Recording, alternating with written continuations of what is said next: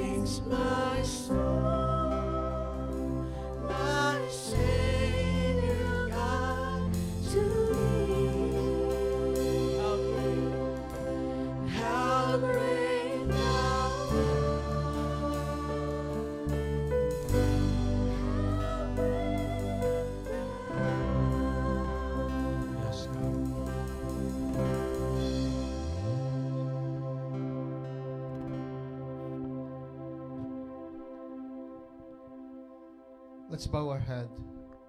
Let us pray. Glory and honor and praise to you, dear Heavenly Father. We are here gathered, lifting your most precious name.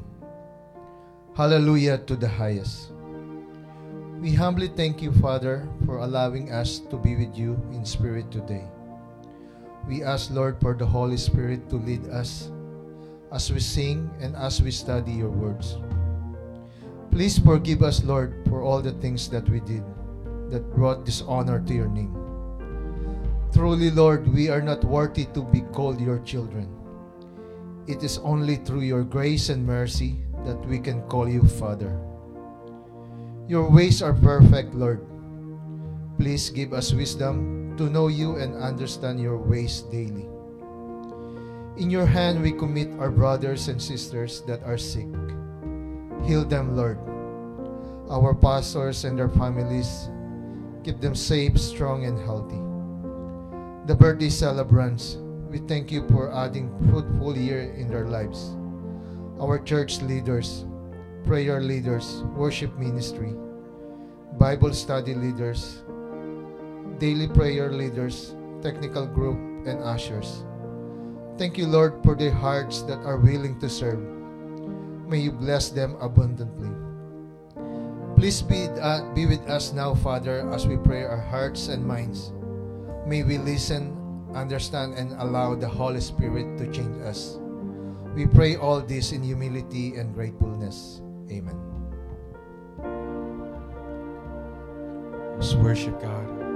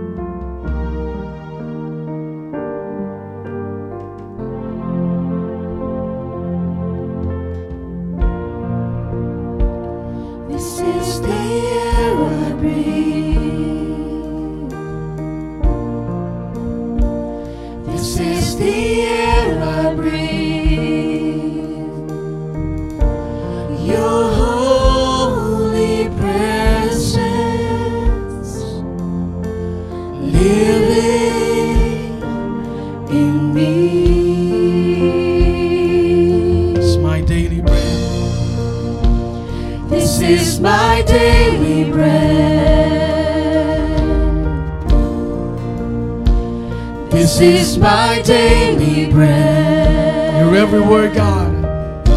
Your every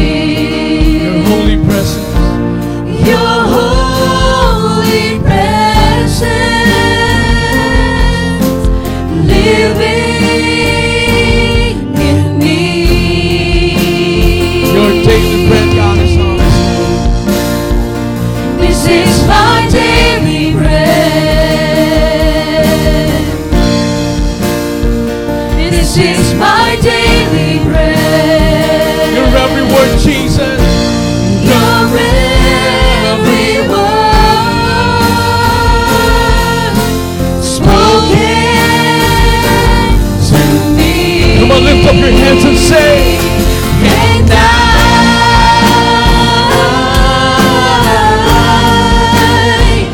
I'm desperate for.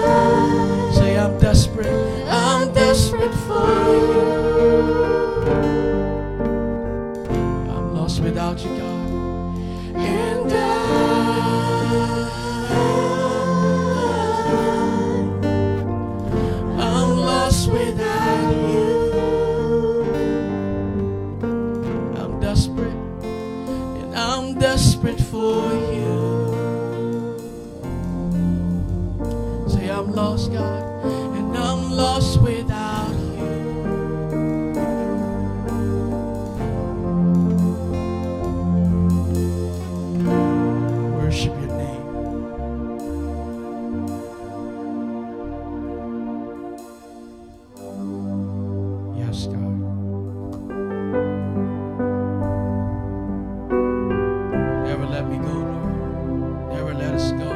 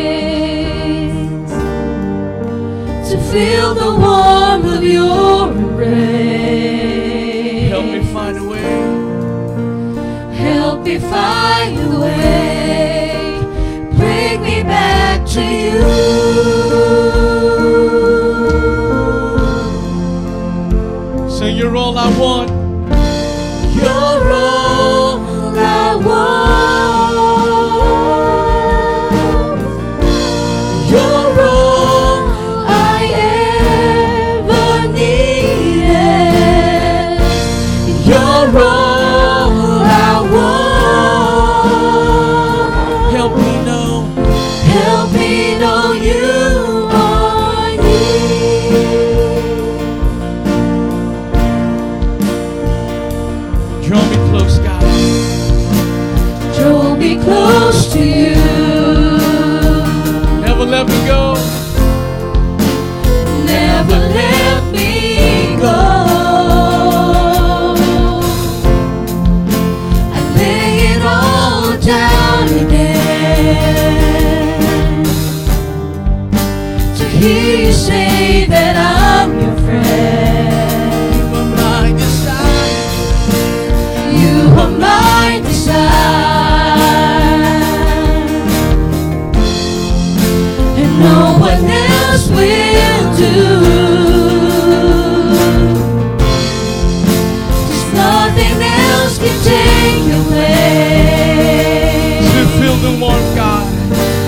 feel the warmth of your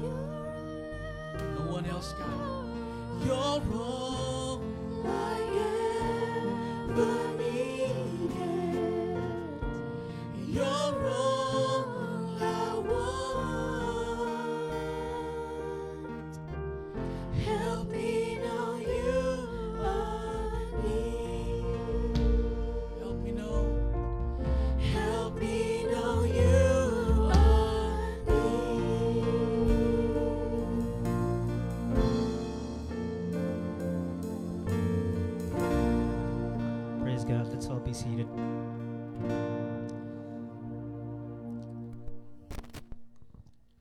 Good morning. Please tell your neighbor, I'm happy to see you. Turn to your left and to your right.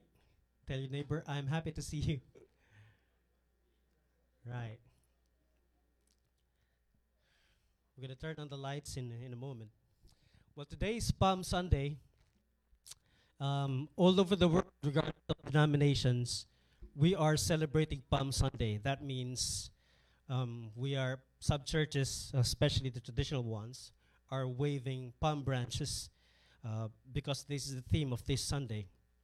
Why is this important, though? This is important because when Jesus entered Jerusalem this week, he was greeted by a lot of people, people who have been giving him cheers and jubilation, saying, Hosanna, son of David. At the end of the week, a different crowd would emerge, and this crowd would say, Crucify him, crucify him. So the question is, why did the Jews change their minds? Who is Jesus really? And why is it important for me to know who is Jesus really in my life? I want you to watch this clip, very short clip, because this tells us what exactly happened on Palm Sunday.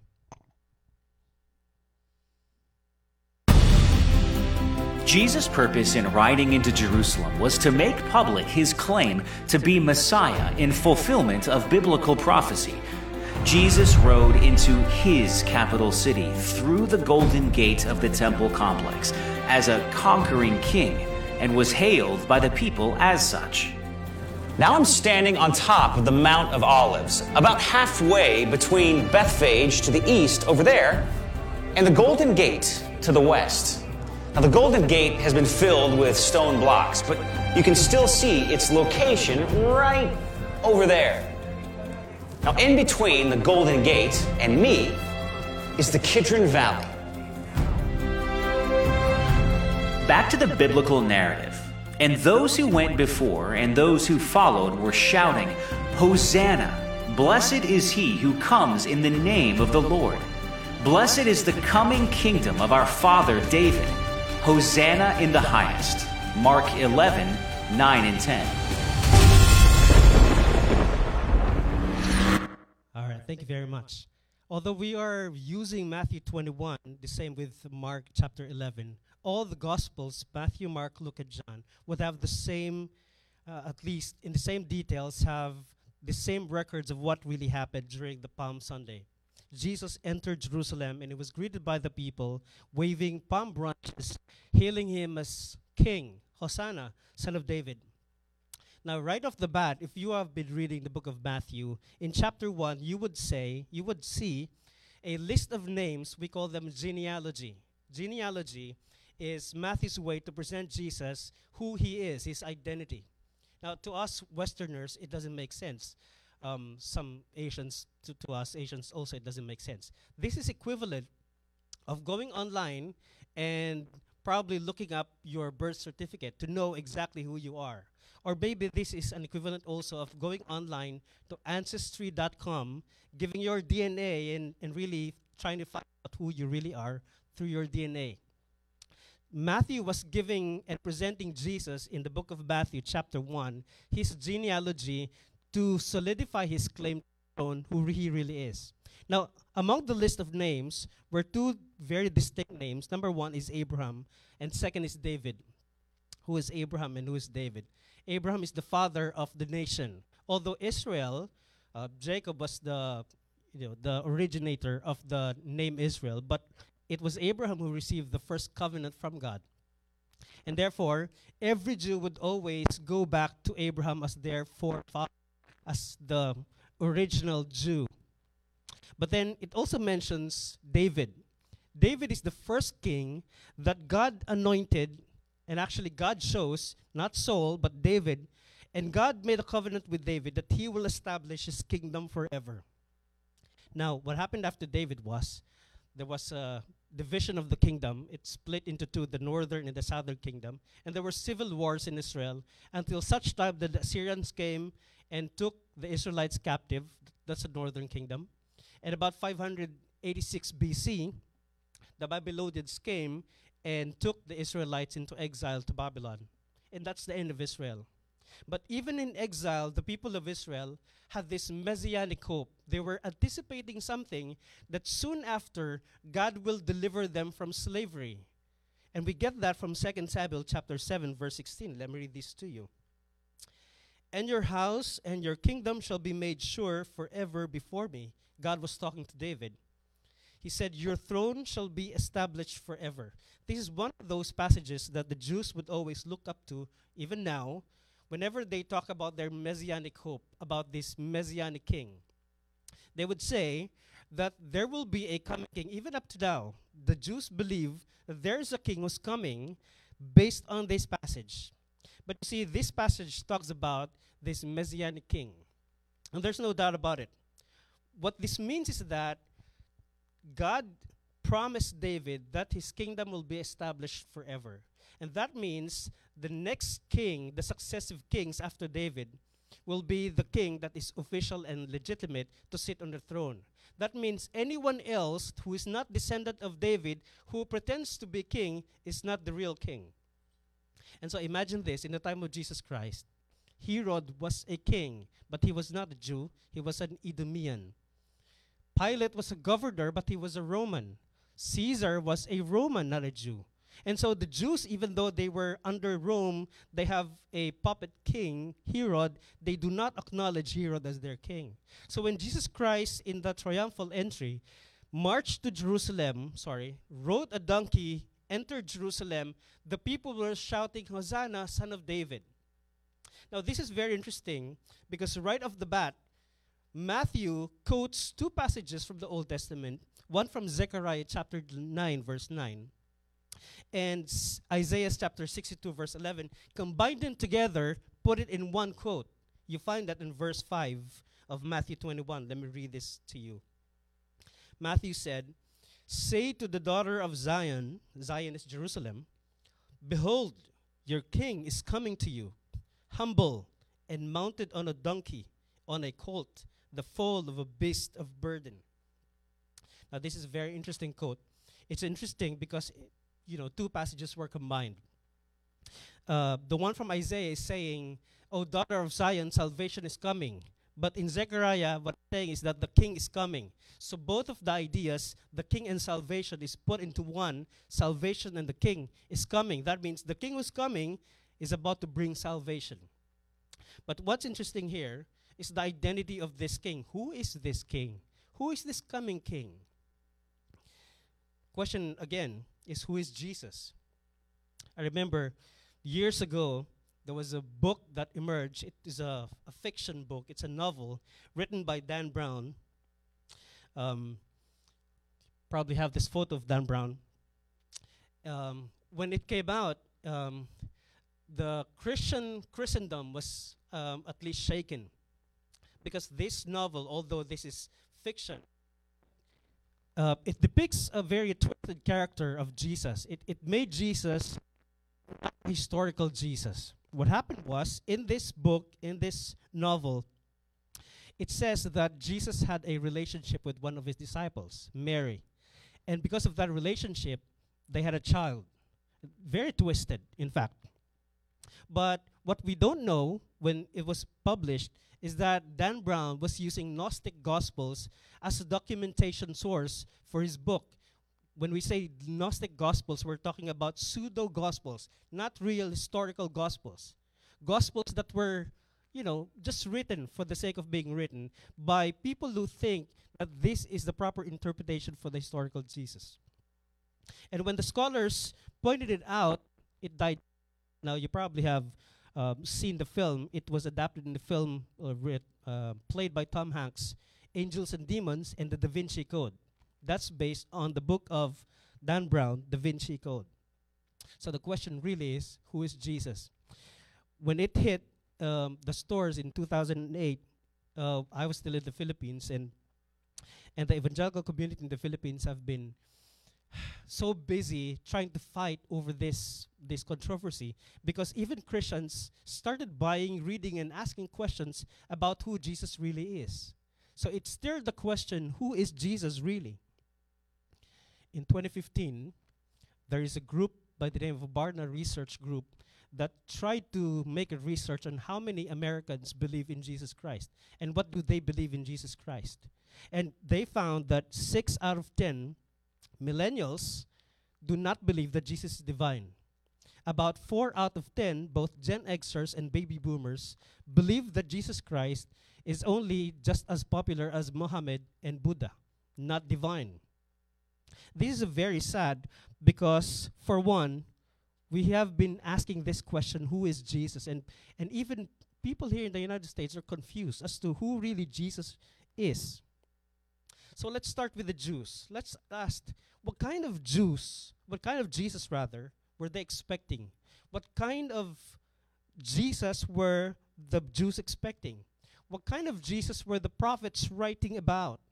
Who is this Jesus that will come? What is the basis of this messianic hope that the Jews still believe up to now? Now, based on Matthew 21, verse 5, it says, Your king is coming. So there was this king prophesied, he will be riding on a donkey, humble on a, on a colt, on a donkey, on a colt. This is supposed to be a king. What is a king? In the understanding of the Jews, a king is a Messiah. So this is probably a very confusing word, but Messiah does not mean divine. Messiah simply means anointed king. And so when we talk about David, he was anointed, he was given the oil by Samuel, he was anointed, chosen by God, and he became king. Now, therefore, he is Messiah king. That's as simple as that. And so even the Jews today are expecting another Messiah, another king that is anointed by God. When I was, uh, you know, before when we were watching Matrix and they were talking about the one, the one, the one. It's like this a messianic, the one, a savior that will come as king to liberate the people from slavery. This is the hope that they have of this king. But this king is also authorized to rule on God's behalf. He's not just an anointed king, but he's authorized to rule on God's behalf. That means David's rule is unquestionable because he was chosen by God to rule on his behalf. Now, what's interesting here is that according to Matthew, this king will be riding on a donkey. You probably heard this sermon before, but let's clear the confusion. He's riding a donkey not because he cannot afford a horse. He's riding a donkey not because he's humble and he wanted to ride the donkey and horses are made for war. No, nothing of that sort. Culturally speaking, kings do not ride horses in the Middle East. They would prefer to ride mules because mules are smoother to ride. Secondly, in a very steep terrain of up and down mountains, you don't ride horse, you ride a mule. So kings ride mules or donkeys. That's the reason why Jesus was riding a donkey. Is all good? Are we clear on that? Now, this is very interesting because this this uh, gesture of Jesus riding on a donkey, entering the city of Jerusalem, was prophesied long time ago based on 2 Samuel chapter 7. Let me read this to you. This is God's promise to David. Da- God said, When your days are fulfilled and you lie down with your fathers, I will raise up your offspring after you, who shall come from your own body, and I will establish his kingdom.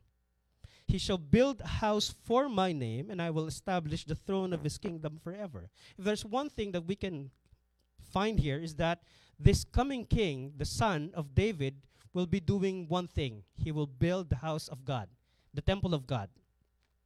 And what we know from history is that Solomon was the one who built God's temple. What we also know from history is that David had many wives and many sons. And not from all those sons who would be the next king. So there was a time when David was old, his eldest son Adonijah tried to steal the throne from his father. He created a coup. But his coup was discovered by Prophet Nathan. And David discovered it too. So David immediately instructed the prophet Nathan, his general Benaiah, and his priest Zadok to anoint Solomon as king instead of Adonijah. This is what it says in 1 Kings 133 and 34. And I would like you to picture this. I'd like you to picture Jesus riding on a donkey, entering Jerusalem as king, and people are saying, Hosanna, son of David. And as we read this, I'd like you to make a mental picture of that. 1 Kings 133 and 34. David and the king said to them, the king's David, Take with you the servants of your Lord, and have Solomon my son ride on my own mule. The king as his own mule. And bring him down to Gihon. And let Zadok the priest and Nathan the prophet there anoint him king over Israel. Then blow the trumpet and say, Long live King Solomon. Now here's the picture again, if you compare the pictures, the images of Jesus riding on a donkey entering the, c- the city of Jerusalem, and Solomon coming from Gihon riding on a mule entering the city of Jerusalem. Are you making a connection? What this means is that if you were a Jew and you know the history of Israel, and you know that when Solomon entered the city of Jerusalem, he entered by the east gate, the golden gate, riding the mule. And that signifies a new king. And then you see Jesus riding on the same donkey, going straight to Jerusalem, going through the same golden gate, the east gate. What you get is not a coincidence, but you would say deja vu, as if it's happening all over again. It's being repeated again. Solomon was made king. Now Jesus is being hailed as Hosanna, son of David. What does Hosanna means? Hosanna simply means, Hosanna is not hallelujah. Hosanna simply means save us. That's literally, save us, son of David. Both Solomon and Jesus are sons of David. Makes you ever even wonder that Solomon and his role in building the temple points to Jesus, the real Solomon, the real Solomon who will build God's temple. See, the name Solomon is from a cognate word or Hebrew means shalom, peace. And that's why Solomon is the prince of peace. Makes you even wonder if Jesus too is the prince of peace. Because in Ma- uh, Isaiah 53, he's said to be the prince of peace. See, Solomon prefigures the coming of Jesus. Solomon's building of the temple prefigures Jesus building his own temple. What I think is that the real idea behind this is that although Jesus was coming, entering the, the Golden Gate, the city of Jerusalem, but the people did not appreciate, not all people appreciate what's going on there they recognize Jesus, but they have a very narrow understanding of what Jesus is about to do.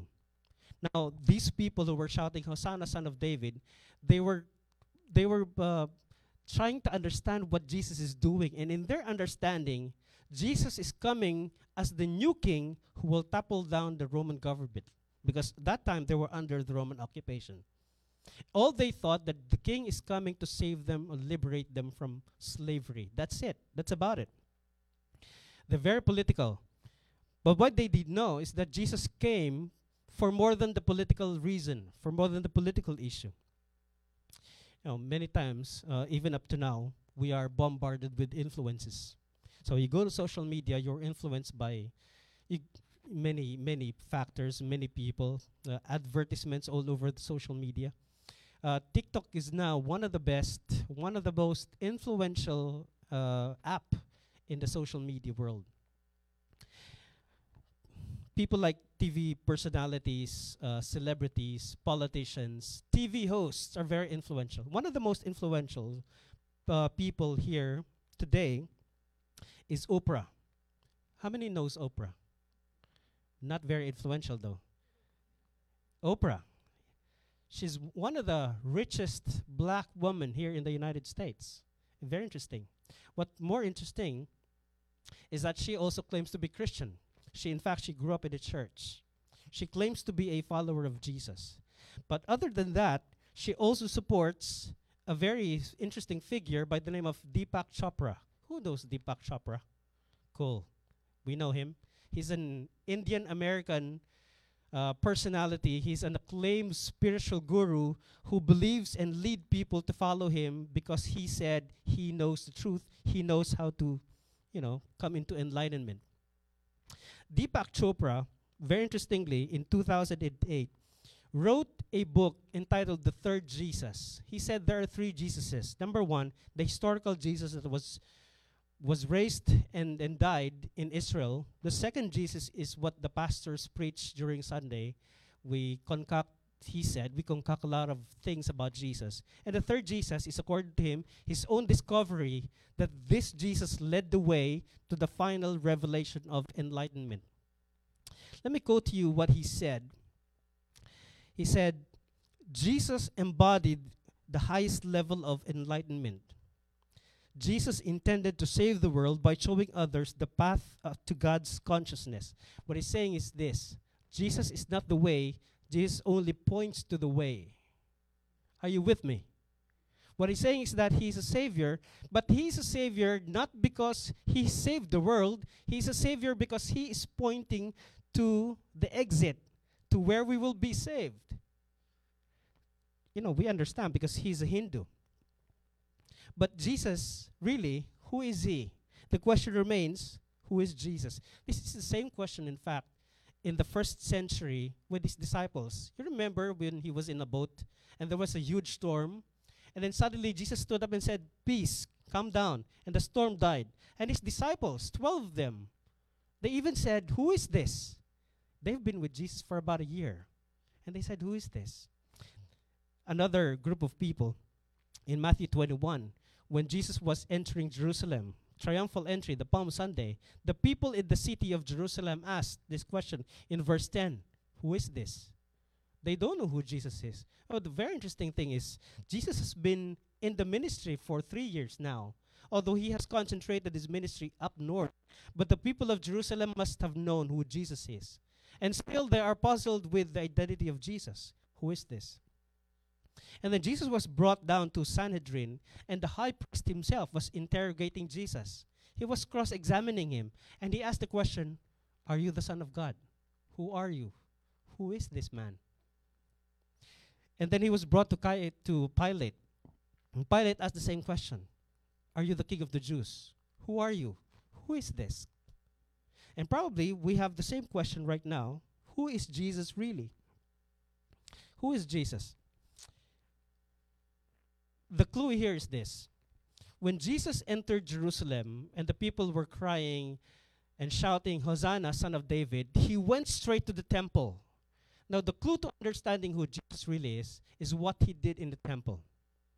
Jesus went straight to the temple, he cleared out the temple, he drove out all those who bought and sold in the temple. What he practically did, he's commissioned the temple from its use. Remember during the height of the pandemic, many businesses were being closed. You remember that? Because we don't want to you know, scare people and spread the virus. Jesus was practically decommissioning the temple and by gesture saying, This should not be in use anymore. God is not pleased with the sacrifices anymore. We must put a stop on this. The temple is not the temple anymore where God's presence is found. That's what he's trying to say. What he's trying to say is that there's a new temple coming, and you have to watch out. Very interestingly, this is what he said in the beginning of his ministry. You know, if you're re- reading your Bible and you compare the four Gospels Matthew, Lu- Matthew, Mark, Luke, and John and you will see some discrepancies, but because they were giving different emphasis. Now, at the beginning of the ministry of Jesus, he already went to Jerusalem. He drove out the people who were buying and selling inside.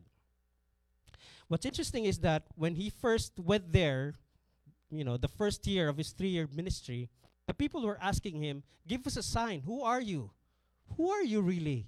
What authority do you have to clear out the temple and clear out the sacrifices? They're asking, Who are you?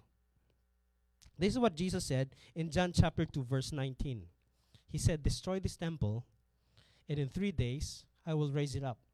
Why would Jesus say that? See, the problem is that this temple, Herod's temple, was built in 46 years. I mean, you cannot just destroy and rebuild in three days. Not even the Chinese can do that. But Jesus said, Destroy this temple, and in three days I will raise it up. Now, what's interesting here is that Jesus doesn't mean the physical building, Jesus meant something else.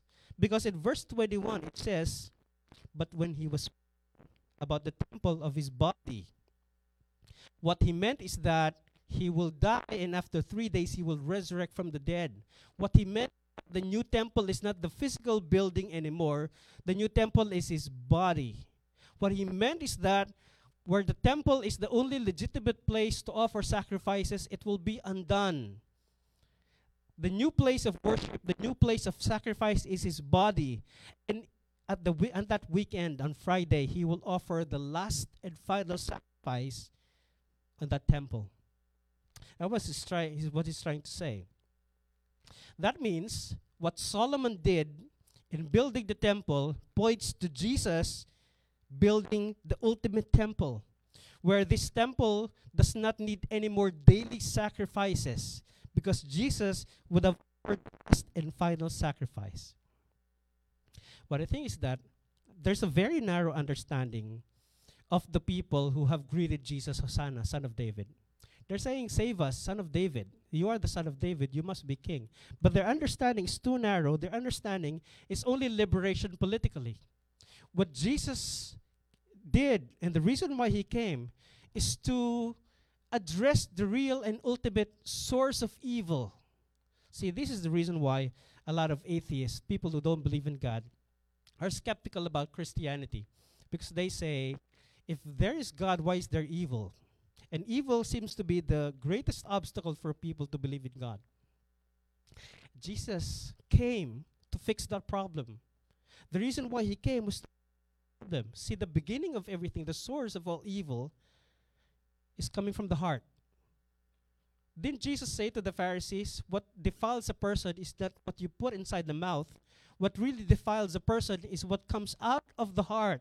For out of the abundance of the heart, there's evil. See, Jesus came to liberate us from the ultimate sin and death. That is the curse beginning from Genesis chapter 3. The ultimate liberation is not liberation from this world or liberation of Ukraine from Russian invasion. The real liberation is liberation from the curse of sin and death. And that's the reason why Jesus came. This is probably why Deepak Chopra, and I would give him credit to this, probably why Deepak Chopra wrote this book, The Third Jesus, because he understood that science cannot fix the problem of evil. Medicine cannot fix the problem of, of the soul. Psychology cannot fix the problem of the brain. Politics cannot, cannot solve the problem of ongoing wars and conflicts. Because the real problem lies in the heart. And what he missed is what Jeremiah said in Jeremiah chapter 17, verse 9. Jeremiah said this The heart is deceitful above all things and is desperately sick. I mean, it's it's desperately sick. And rhetorically, he said, Who can understand it? It is the heart that is the problem. And Jesus came to fix that problem. The challenge, really, is not why we should follow. The real challenge is which Jesus to follow. I think some people, the way they follow Jesus, the way they obey God, is like choosing cheeseburger. When you go to a restaurant and you order cheeseburger, we want to customize your cheeseburger. You know, if you've been to California, you would have probably eaten the, from the In and Out. It's very, very good burger, by the way, to me at least. And and people would ask you, you know, they will take your order. What do you want? I want cheeseburger without onions, cheeseburger without mustard, cheeseburger with you know pickles, etc. We want to customize it. And some people, when they follow Jesus, they want to customize Jesus as well. Some people will follow a Jesus who will abundantly bless them, but not a Jesus who will call, who will call them to suffer for Him. Some people will follow a Jesus who will give them a life that is abundant, a prosperous life, a life that is free from sickness, but not to suffer for His sake. See, the problem here is that people want a personal Jesus who is like a personal trainer, like a life coach, like a personal assistant who can provide for their needs 24 7, but not a Jesus who calls for them to deny yourself, pick up your cross, and follow me. You cannot nitpick on Jesus. That's why the question is not why we should follow Jesus. The question is which Jesus to follow. Because Jesus asked for that thing. And this is the dilemma of Matthew chapter 5, verse 11. And you know this. One of the Beatitudes said, Blessed are you when others revile you and persecute you and utter all kinds of evil against you falsely on my account. If I'm going to make a modern translation of, out of this one, I would say, Blessed are you when others bash you and cancel you falsely on my account. See, there's this crowd who welcomed Jesus when he was entering the city of Jerusalem, saying, Hosanna, son of David, save us, son of David. But where's this crowd when Pilate brought out Jesus, all blooded out, and he's saying, Who should I release? Is Jesus or Barabbas? Which one should I release? Where's this crowd? Where's this crowd who said, Hosanna, Hosanna, son of David, when Jesus was walking the walk of shame going to Golgotha? Where's this crowd when Jesus was hanging on the cross and the people are mocking him and ridiculing him, saying, Save yourself? So, in the same way, I find myself asking the same question. When people begin to mock Jesus, when people begin to question our conviction why we believe in Jesus, when people begin to bash us because we believe in the teachings of Jesus, I ask myself, where will I be? What will I do? If I begin to post on my Facebook or my Twitter or my TikTok uh, and say I'm a follower of Jesus, and people begin to ridicule me, what will I do? The question again is his. it's not the question why you should follow. The question is which Jesus should you follow? Because really, Jesus is asking us to follow him. The Jesus who was born, who was raised, who died, and after three days, who rose again. This is the Jesus that we follow. Not just the Jesus who just wants to give life that is free from sickness, from failures, from evil. This Jesus is asking us to follow him. Let's pray. Father, allow us once again to bask in the glory of your presence and understand who you really are. Thank you for allowing us to have convictions. Thank you for allowing us to believe in you. But Father, I pray that you will reveal yourself to each and every one of us. Allow us, Father, to know you better. Not just the, the Jesus who can heal the sick, who can make miracles, but also the Jesus who, who suffered, the Jesus who was whipped, the Jesus who was flogged, the Jesus who was crucified on the cross. And sometimes we get confused because the messages are twisted. But Father, I pray that you will enlighten our minds so that we can see, like the disciples who were brought to the mountain and they see Jesus being transformed with the glory with light. Father, allow us to see your glory so that we can follow you with conviction. In Jesus' name we pray. Amen. Soul stirring.